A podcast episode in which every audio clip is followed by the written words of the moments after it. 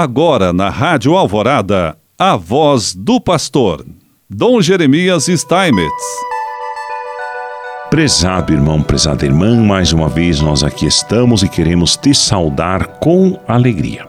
Hoje queremos falar um pouquinho sobre o grande dom da paz. Em cada época, a paz é conjuntamente dádiva do alto e fruto de um empenho compartilhado, empenho de todos, compartilhado entre todos. De fato, há uma arquitetura da paz, onde intervêm as várias instituições da sociedade e existe um artesanato da paz, que nos envolve pessoalmente a cada um de nós. Todos podem colaborar para construir um mundo mais pacífico, partindo do próprio coração e das relações em família passando pela sociedade e o meio ambiente até chegar às relações entre os povos e entre os estados. Para isso, uma das primeiras e mais importantes ferramentas é o diálogo.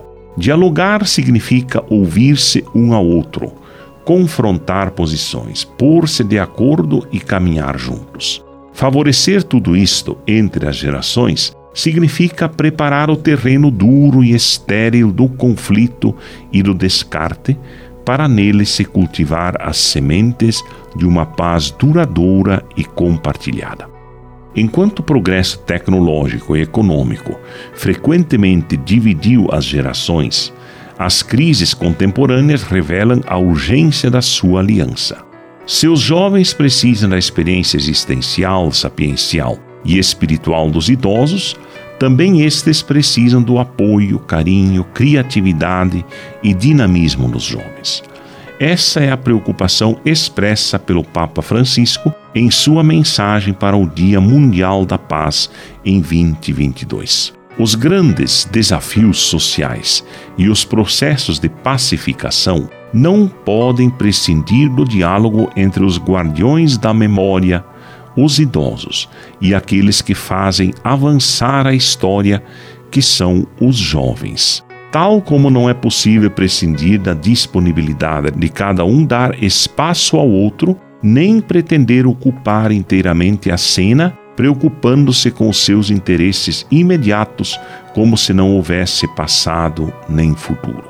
A crise que vivemos mostra-nos, no encontro e no diálogo entre as gerações, a força motora de uma política sã, que não se contenta em administrar o existente com remendos ou soluções rápidas, mas presta-se como forma eminente de amor pelo outro, à busca de projetos compartilhados e sustentáveis. Se soubermos, nas dificuldades, praticar este diálogo, poderemos estar bem enraizados no presente e daqui visitar o passado e o futuro. Visitar o passado para aprender da história e curar as feridas que às vezes nos condicionam. Visitar o futuro para alimentar o entusiasmo, fazer germinar os sonhos, suscitar profecias, fazer florescer as esperanças. Assim, unidos, poderemos aprender uns com os outros. Por outro lado, a oportunidade de construir juntos percursos de paz não pode prescindir da educação e do trabalho, lugares e contextos privilegiados do diálogo.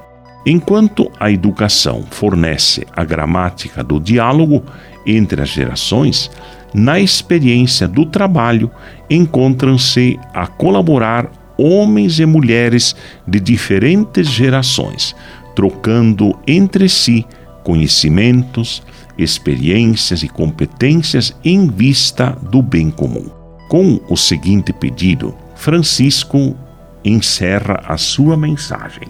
Faço apelo para caminharmos juntos por essas três estradas: o diálogo entre as gerações, a educação e o trabalho com coragem e criatividade, oxalá sejam cada vez mais numerosas as pessoas que, sem fazer rumor, com humildade e tenacidade, se tornam dia a dia artesãs de paz, e que sempre as preceda e acompanhe a bênção do Deus da paz. Em nome do Pai, do Filho e do Espírito Santo.